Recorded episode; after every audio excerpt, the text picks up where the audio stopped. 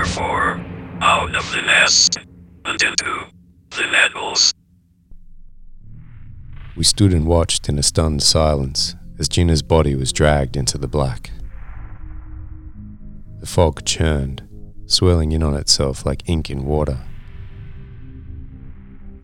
Well, that was bloody unexpected, Davo mumbled.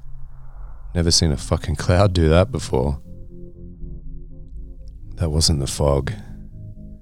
There's something inside it, I said. Davo just shook his head and took another sip of his beer. I looked up. Sadia was standing at the railing watching us, holding onto the hose in her right hand. Maybe we can create a diversion, I said. Try and distract whatever that thing is long enough for the others to get down? Davo just shrugged. Sadia hadn't moved, but she had shifted her attention away from us and onto the swirling fog. Is there something we can throw? There's got to be something we can do, I said. Davo scanned the pub rooftop, then looked back at me. There's not much up here, MacGyver, he said. Cocktails, I whispered as an idea came to me. What? Davo asked. Molotov cocktails, I replied.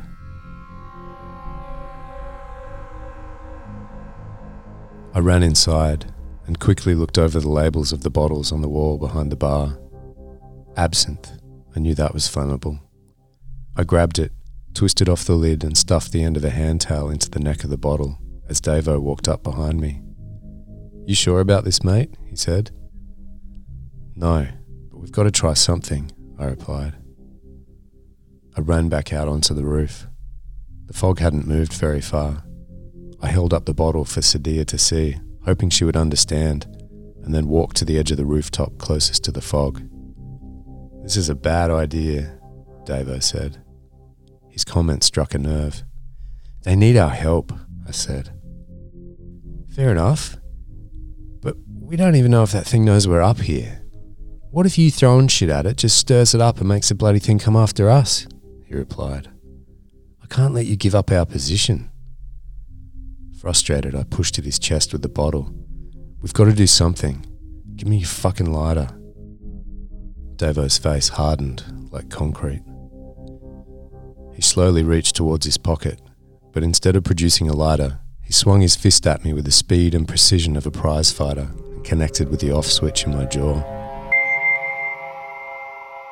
Then I was in the black as well.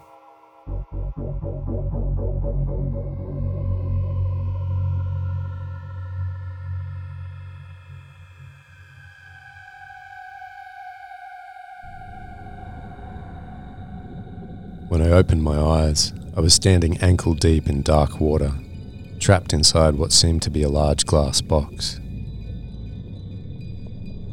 Several other glass cubes drifted all around me, in and out of the darkness. One of them, a few feet away, was completely full of water. A woman floated inside it. Her limbs twitched and spasmed as if they were unaware that the water had already won the fight.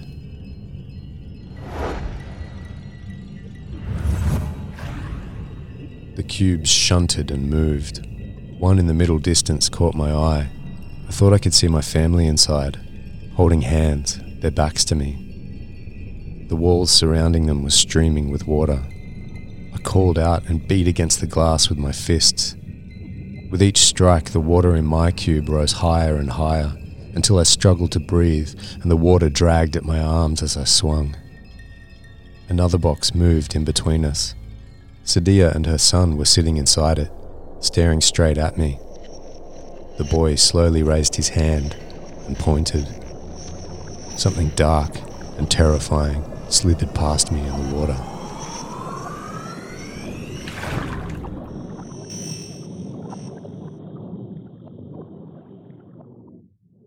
Then somehow I was back in the bar. It was dark, the power was out, and I was lying on the floor at the bottom of the short flight of stairs leading down from the rooftop. My vision took a second to catch up with the movement of my head as I slowly sat up. I could see Davo back on his milk crate out on the roof. My legs took some convincing, but I pulled myself up to my feet and stepped out into the night air to confront him. What the fuck have you done? Without turning to look at me, he replied, Saved your fucking life, princess. You should be bloody thanking me. My head ached, and my wounded hand sent throbbing waves of pain up my arm and into my shoulder. What the fuck are you talking about? I said. I was right about that fog. After I put you to sleep, it pissed off in the other direction. If I'd let you play hero and throw shit at it. He trailed off. Stumbled closer to the edge to check. He was right. The fog had gone from the alleyway.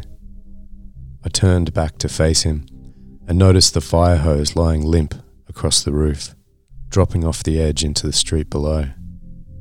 Sadia. A fiery orange glow lit our office building from behind, but she was nowhere to be seen. Furious, I charged at Davo. He just shook his head and lifted my axe up from his lap. Easy, dipshit. I thought about chucking you off the roof before while you were sleeping. Give me a second chance and I won't bloody hesitate. How could you? There's a there's a kid up there, man. They needed our fucking help. Davo just lifted up the axe again and gestured back to the doorway of the bar. Still tied off on our end. It took me a moment to process what he was saying. Then I turned around and traced the hose as it ran out into the night and across the street. Now you're getting it. That Sheila up there dropped her end down. Made it pretty bloody clear she wasn't planning on joining us. Davo stood up and moved towards me. Why? Why would she do that? It, it's not safe up there. My head was spinning. She must have seen you attack me. He was level with me put his arm around my shoulder, the head of the axe resting across my collarbone. You reckon it was me giving you a little tap on the chin that changed her mind, do ya? Shards of his stubble scraped against my neck and ear. Maybe, just maybe, it was seeing that other bitch get snapped out of thin air by that fucking demon and dragged into hell. He held me there for a moment, breathing heavy into my neck. Then he broke our uncomfortable embrace pushed his empty pint glass into my chest. Who the fuck knows, though, eh? We're all just trying to make the right decisions to save our necks, look after the ones we love. There was a deep sadness in his eye, just for a moment. Then he shoved me with his glass again. Fill this up for us, will ya? Get yourself one while you're in there. Don't make me drink alone while Satan fucks a city of churches. I took his glass and walked slowly into the darkened bar.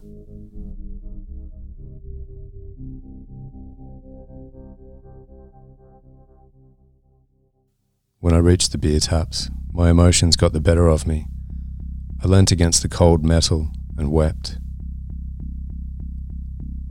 On a plastic chopping board in the sink, below the taps, was a sharp knife used to cut limes, the type with a blade only a few inches long. I stared at it for a while before picking it up and carefully sliding it in between the glove and the makeshift dressing on my wounded hand. Then I started pulling a pint for Davo. I angled the glass to shape the head, but the stream of amber liquid reminded my brain that my bladder needed emptying. I left the half full glass on the bar, circled around the stairwell full of tables and chairs, and headed for the men's room, shoving the door open with my shoulder. A half step into the darkened room, I froze. On the blood-stained tiles, piled on top of one another, in the centre of the room in front of the stalls, were the bodies of two men. One of them had his pants down around his ankles. Both of them had fresh wounds sliced through their herringbone suits and crisp business shirts. Neither of them were swollen, like Sadia's mother, or the bodies I'd seen out on the street. They weren't infected. They were just dead.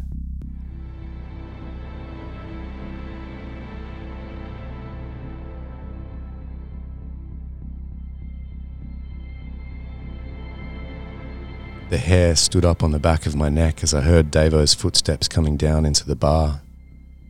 I slowly reached for the handle of the knife hidden in my glove. Thought I told you to use the fucking ladies' room. I gripped the knife, but didn't turn around.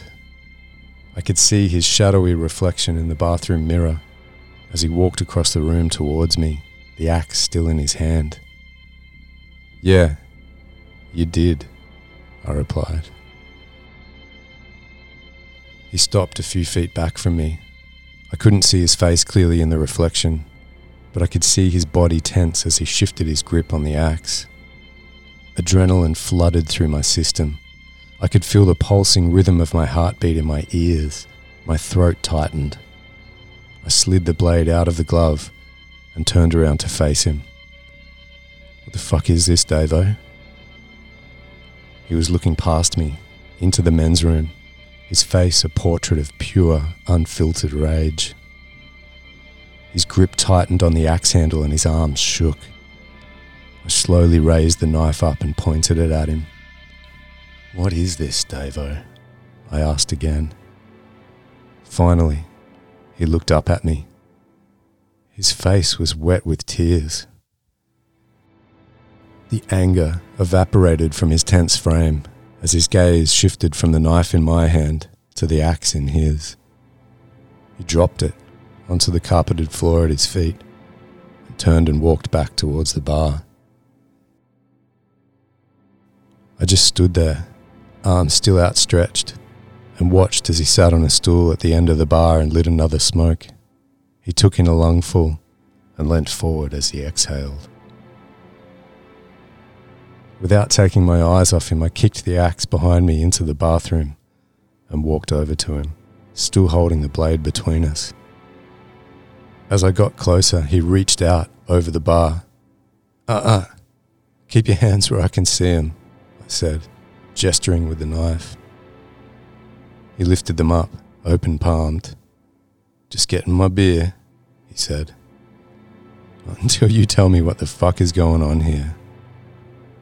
He rubbed his face with his hands, the cigarette still smouldering between his fingers, and sighed heavily. Sorry, mate. It's been a fucking shit of a day, he mumbled. Yeah, that much we can agree on.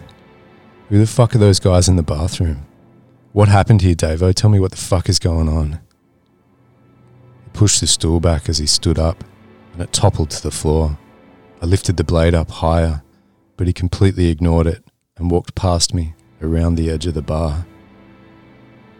Next to a high shelf of bottles was a swing door that led into the kitchen. He stopped as he reached it and took a deep breath. Here, he said, as he pushed open the door and stood to one side. Go on, take a look. I cautiously circled around the bar so I could see through the open door. On top of a large stainless steel table in the centre of the room lay the body of a beautiful young woman. A white tablecloth had been carefully laid over her. The fabric that draped across the edges of the table was soaked in deep red blood. Even from a distance, her skin looked perfect, her face almost calm, like a sleeping beauty. She wasn't infected either.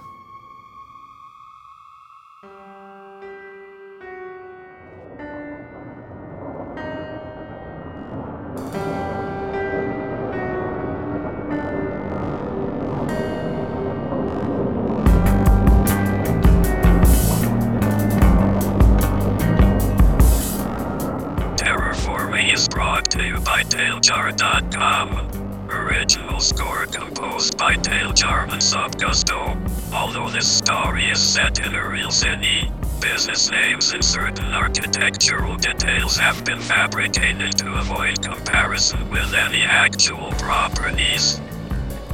For more information, please visit TaleJar.com forward slash terrorformate.